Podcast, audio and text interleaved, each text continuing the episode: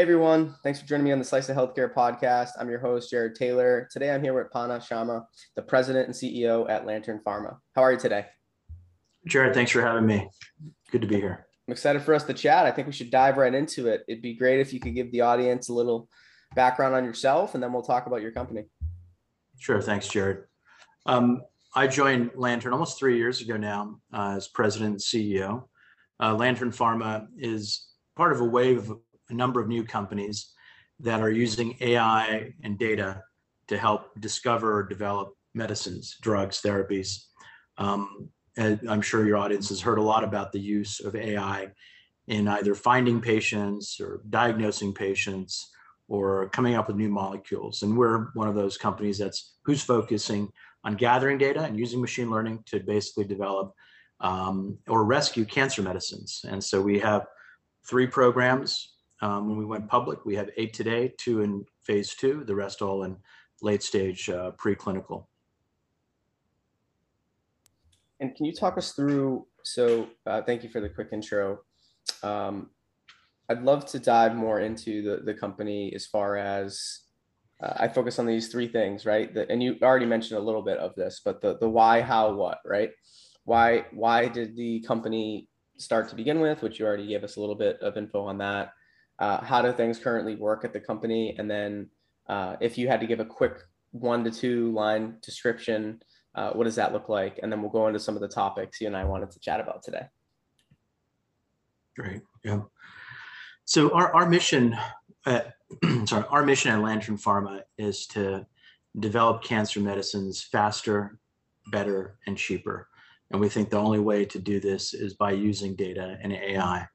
And so AI, every other industry that it's touched, it's been able to totally crush the product development cycle and allow the end consumers, in this case, patients, uh, to get all the benefit, whether it's touched retail, financial services, supply chain, tech, the use of AI and machine learning has taken product cycles from here down to here.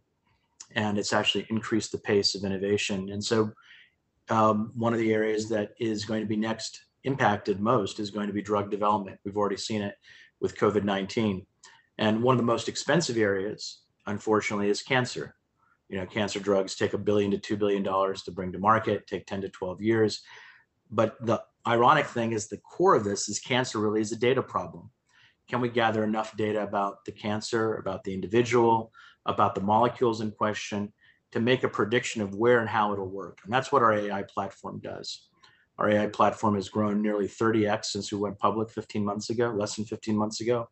And it continues to grow. And as it grows, um, it's able to give better and better predictions around um, which molecules will work best in which cancers based on the genomic and, or biomarker profile. And we believe that's the only way to take a process that is a billion to 2 billion and cut it down to 100 million or 50 million. And if you can do that, those savings pass on to the healthcare system and they pass on to patients. And so that is a big part of our mission is that we think that AI can be used for good, but most importantly, the good is making precision cancer therapy a reality. You can't do it today. You just don't have enough medicines. And at the pace that we're developing medicines, it will take 50 years. We can't do that. We believe that AI has the power to do that in a decade. So that's our mission. Our mission is to be part of that new wave, that renaissance of medicines driven by, um, you know, a whole new approach. Well, you just mentioned this a little bit in, in that description, but I want to touch more upon this.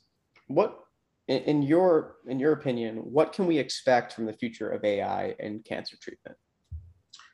Yeah, so I think AI is touching the whole um, process, and so I think it's very important for your listeners to know that we're focused only on, on a small piece, which is the development um, of the drug or the you know understanding the molecule and also understanding which patients will benefit from it.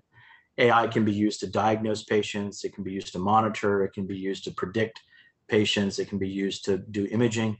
All that stuff is going to happen too, but we're focused on this very narrow early part, which is predicting what molecules will work best in which cancer. And today, I mean, for your listeners, there's if you take remove all the cytotoxic agents and the chemotherapy agents, there's only about 89 approved targeted cancer drugs. And yet there are nearly a thousand different types of cancer that we know about today. Each one's so, so different. molecularly different. So how can we make precision oncology or personalized medicine a reality when you only have X number of drugs, but you have nine to 10X number of diseases? You can't.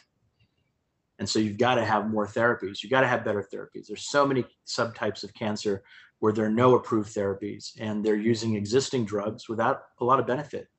And so the problem that we're trying to solve is twofold. Number one, there's so many great molecules and drugs that fail late stage trials, but they're effective somewhere. They work somewhere. So how do we tease that out? How do we understand the molecular mechanism or the patients most likely to respond? And how do we re how do we rescue those drugs or revitalize them? And we have two drugs in our portfolio that do have gone through that process.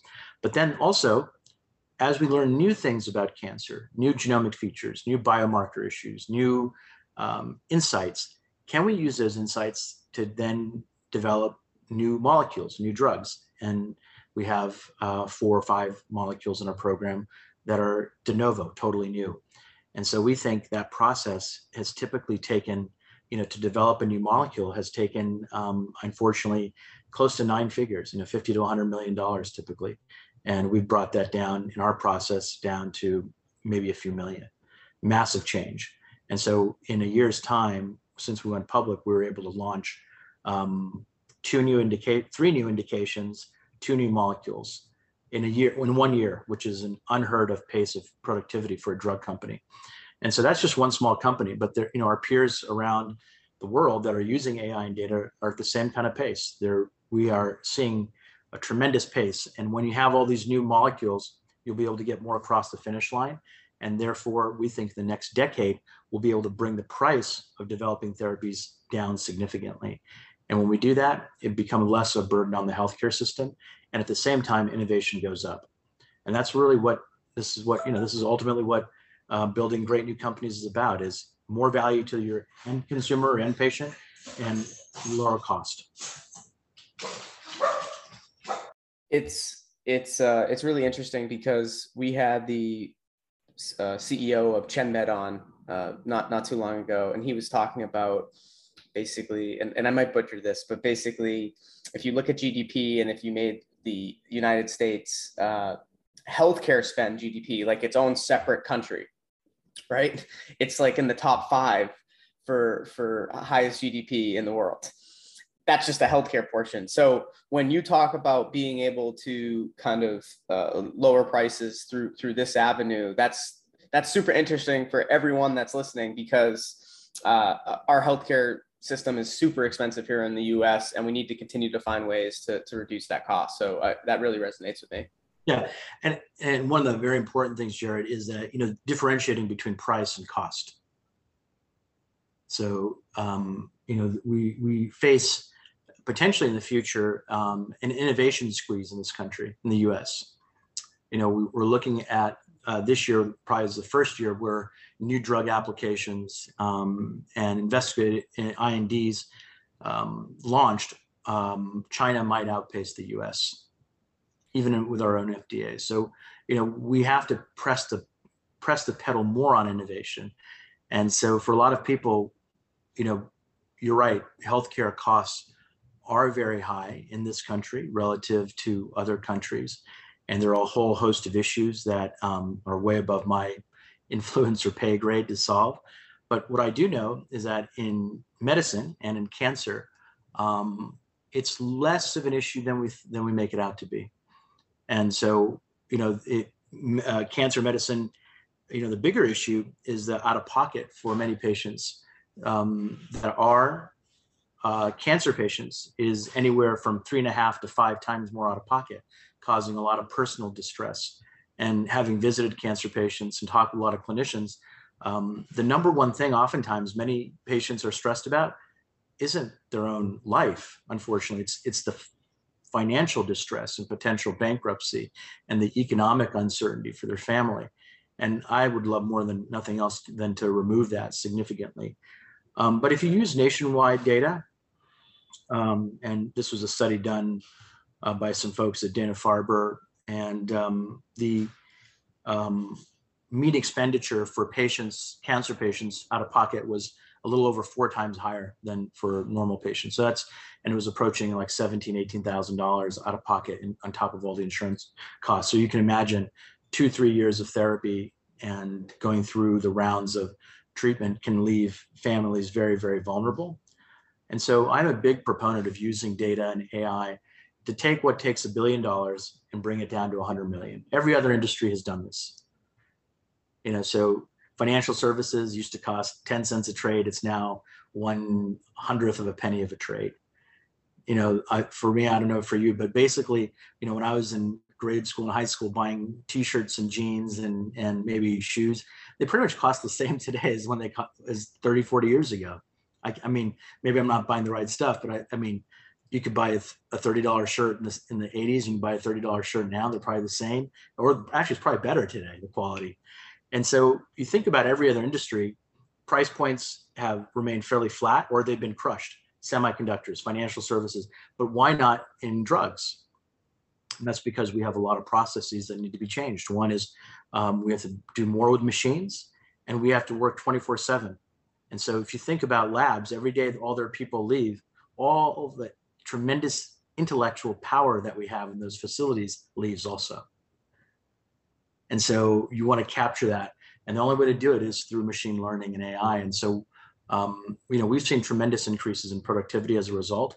And I think over the next decade, you'll have an era in which medicines are made um, more efficiently, more shots on goal, more successes, and therefore lower cost.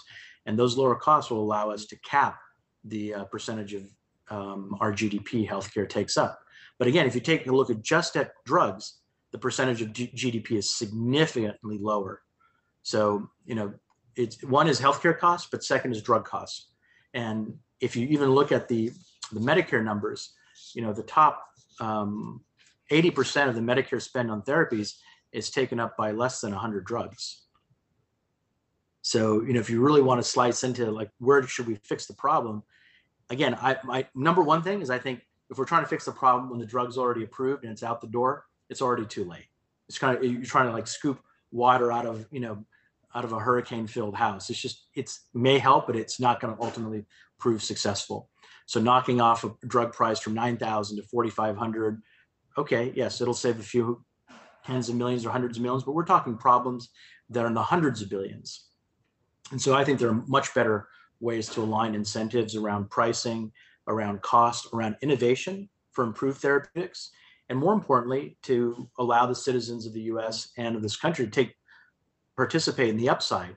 You know, the NCI and the NIH have, have funded, according to studies, nearly 40% of new medicines have come from projects funded by those agencies, which are tax dollars. Yet all the benefit goes to venture capital and private equity. And There's no participation, no pool, no downstream. Let's gather all the dollars from the innovations and make that available to people who suffer from those diseases. So I think there are a lot of incentives that can be done as we rethink kind of our role in innovating. But I don't believe in putting artificial price controls because that ultimately will slow down innovation at a time where we need more innovation. We're like at a cusp right now where innovation is so accessible. It's so you could do innovation now today in a way that you couldn't do it before because of data, computing power, availability of capital, availability of talent. So I think we should be pushing the pedal on innovation in this country to remain in that number one position as opposed to creating barriers. So, but I think with you, I do believe that expenditures and the burden of cancer therapies should be reviewed closely. And I think there are a lot of areas for improvement.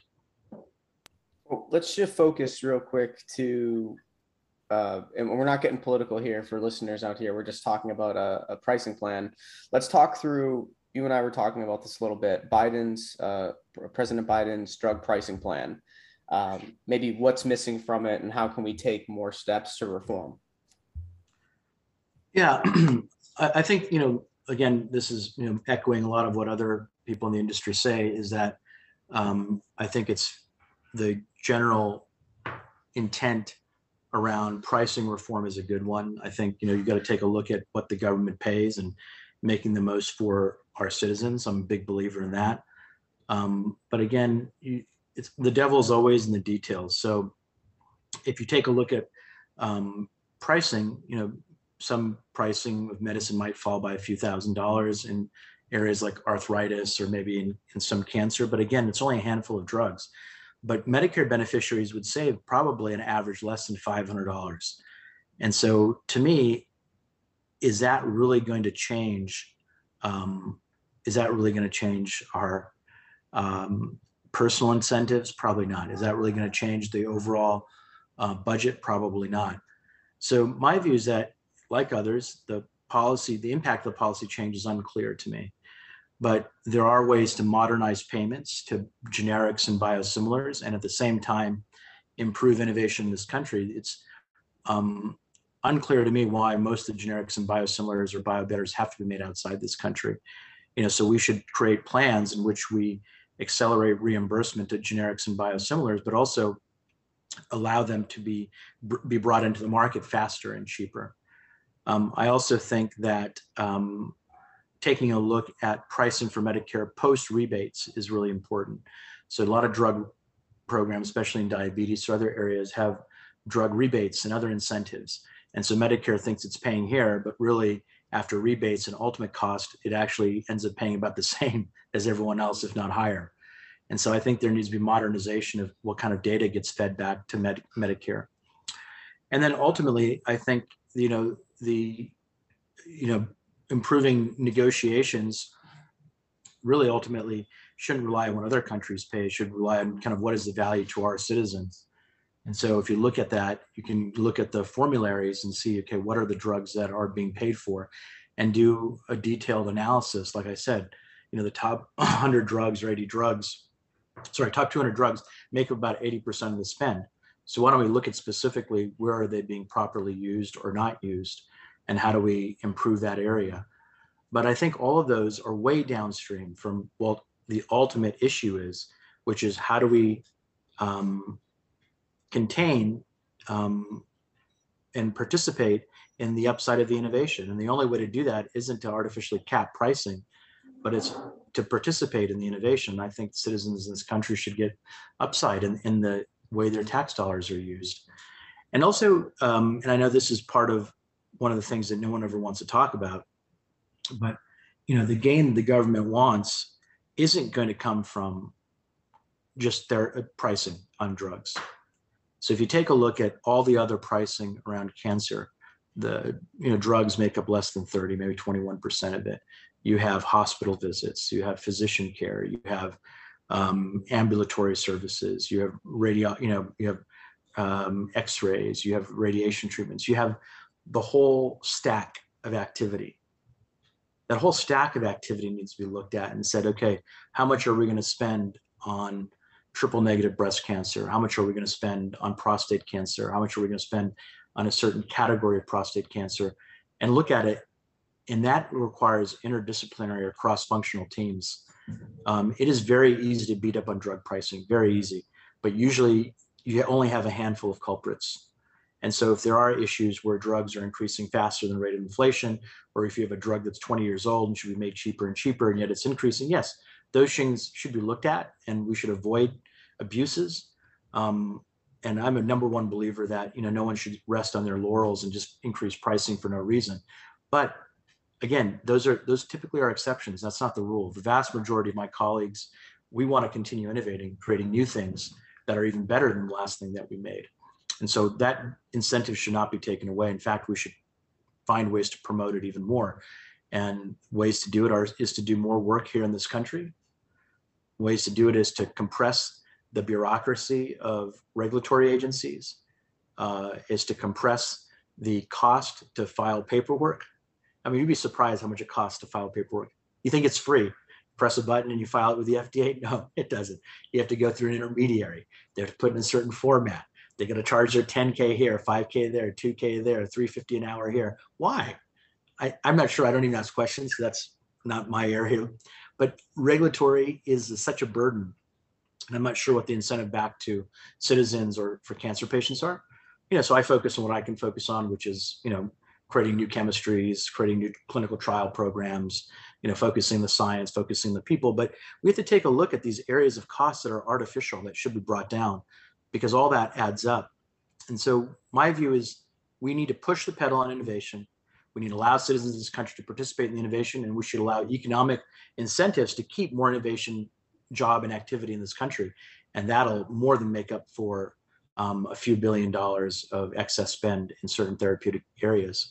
And you know, the area that I know best is cancer. And if you take a look at the top 10 drugs paid for by Medicare, three are cancer. So, you know, there's a lot of other areas also to look at.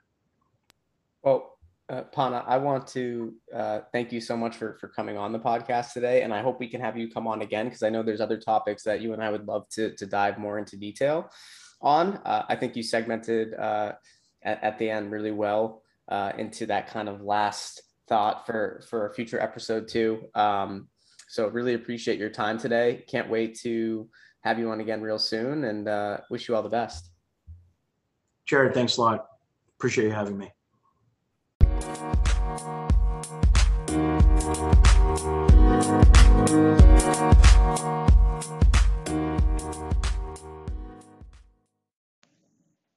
Thank you to everyone that listened to this week's episode of the Slice of Healthcare podcast. If you'd like to check out more of our podcasts, we're available on all the major podcast channels. And you can check us out on our website, www.sliceofhealthcare.com. And that'll have all of our past guests on there. Uh, you can see our sponsors, and you can learn more about actually becoming a guest. Thanks, and look forward to another episode next week.